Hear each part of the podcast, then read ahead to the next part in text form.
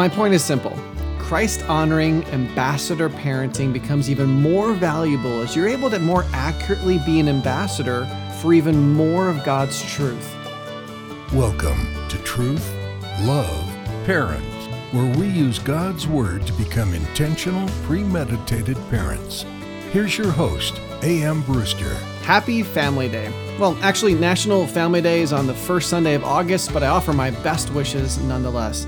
Team TLP and I are all about the family. Whether it's just you and your spouse, whether your child has not yet been born, whether you have one child or 10, and whether your kids are out of the house or not, we celebrate your family and everything God wants for it. We think Family Day is a great thing to celebrate, but like Christmas, Thanksgiving, and Easter, we don't think it should be relegated to a single day of the year but it never hurts to celebrate either.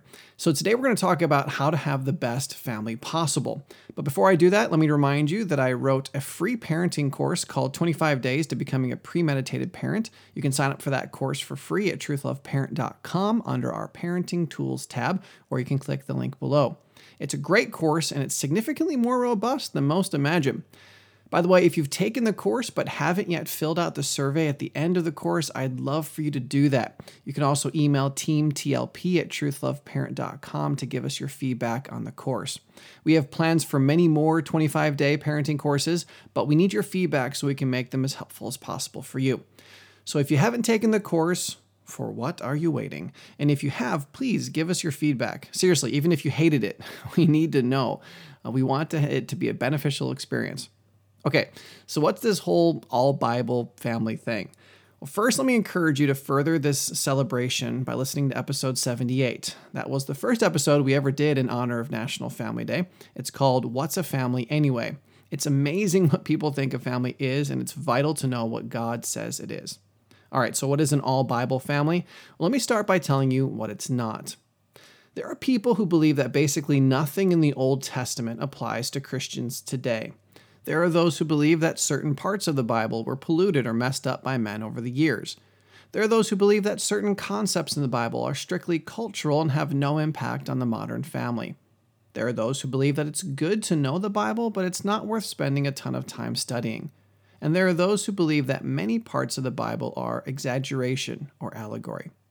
Now, let me be fair, some of the things I just said could be potentially true depending on how you mean them. Dispensationalism is a biblical reality that keeps modern Christians from being required to keep all the Levitical laws. There are some uniquely cultural practices that we don't have to continue today, but the practices that were commanded and never recanted should not be conveniently swept under the cultural rug. There are allegories and figurative language in the Bible, but it's always grammatically and linguistically clear when those devices are being used. Not everything that sounds supernatural is allegory, like the creation of the world or the resurrection of Christ. All of those incorrect beliefs and others like them all have the same thing in common. They each deny that part or all of the Bible is God's perfect truth. Whether it's been messed up by man or it's no longer culturally relevant, those parts of the Bible just no longer have value. And my friends, that could not be further from the truth. Every word from in the beginning to amen and everything in between is there because it has value for the child of God. Not all of it may be prescriptive, and not all of it may be as easy to interpret or apply, but it all has value.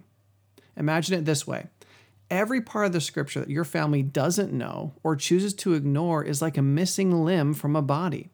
To deny the importance of the arm or an ear or one of those toes or, or the stomach would be hazardous, if not deadly.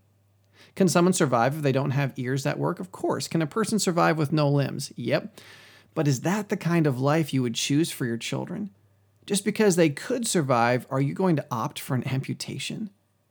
Well, we do the exact same thing. We choose to ignore certain truths of Scripture or portions of the Bible.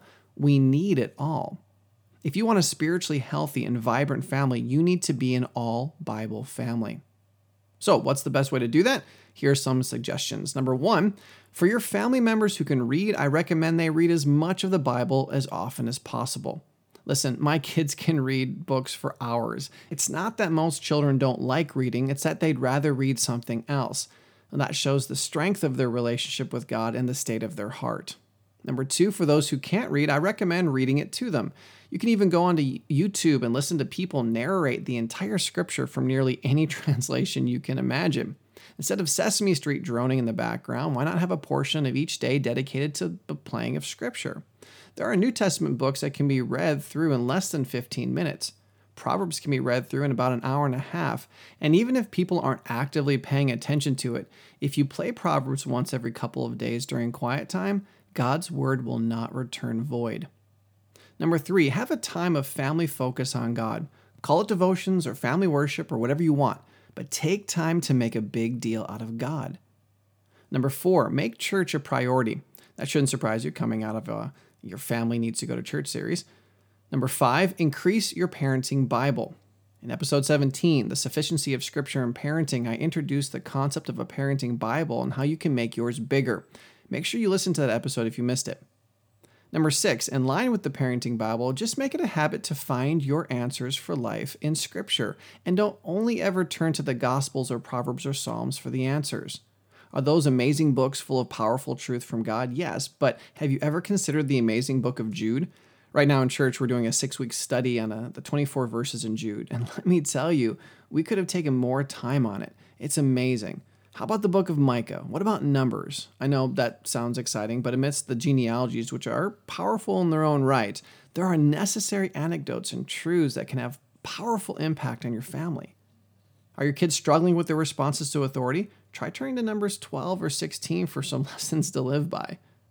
My point is simple Christ honoring ambassador parenting becomes even more valuable as you're able to more accurately be an ambassador for even more of God's truth. The more accurately you can represent Him to your family, the better it'll be for everyone, and the more God will be glorified in your home. And number seven, enjoy Bible centered entertainment like Patch the Pirate. I love Patch the Pirate adventures. I know they're mostly for younger children, but because I grew up with them, I still enjoyed listening to them as a teen and even now as an adult when my kids are listening to them. Now, it wasn't my goal today to take a whole chunk of time. I want you to go and spend as much time with your family as you can, but remember this what does it profit a man if he has all the time in the world with his family, but doesn't give his family the most important thing they need? Now, please do me the great honor of sharing this episode, and please join us next time as we ask the question What are you sowing? Many of our families are daily reaping consternation, annoyance, anger, disrespect, and sadness. How does that happen? Wouldn't it be wonderful if you spent more time reaping joy and gratitude and love? Next time, we're going to talk about one of the reasons there are so many struggles in our homes. And I'd also like to invite you to consider accepting Ray and Carolyn's invitation to click the five ways to support TLP link below. Ray and Carolyn were TLP's first patrons. It's due in large part to their faithful giving that we can do what we do. Truth Love Parent is a listener supported ministry, and every gift helps. So please consider what part God may have you play in that process. And as part of that ministry, you can always get our free episode notes on our blog, Taking Back the Family. You can also get uh, free counsel from our counseling team. Just send an email to counselor at truthloveparent.com, and we will do our best to shine as much of God's word as we can on your unique situation at no charge to you. Your family is special and it's unique, and they have so much potential. But that potential can only be truly realized as it's empowered and instructed by the entirety of Scripture. Don't hold anything back from your kids. Don't amputate your family. See you next time. Truth, Love, Parent is part of the Evermind Ministries family and is dedicated to helping you become an intentional, premeditated parent. Join us next time as we search God's Word for the truth your family needs today.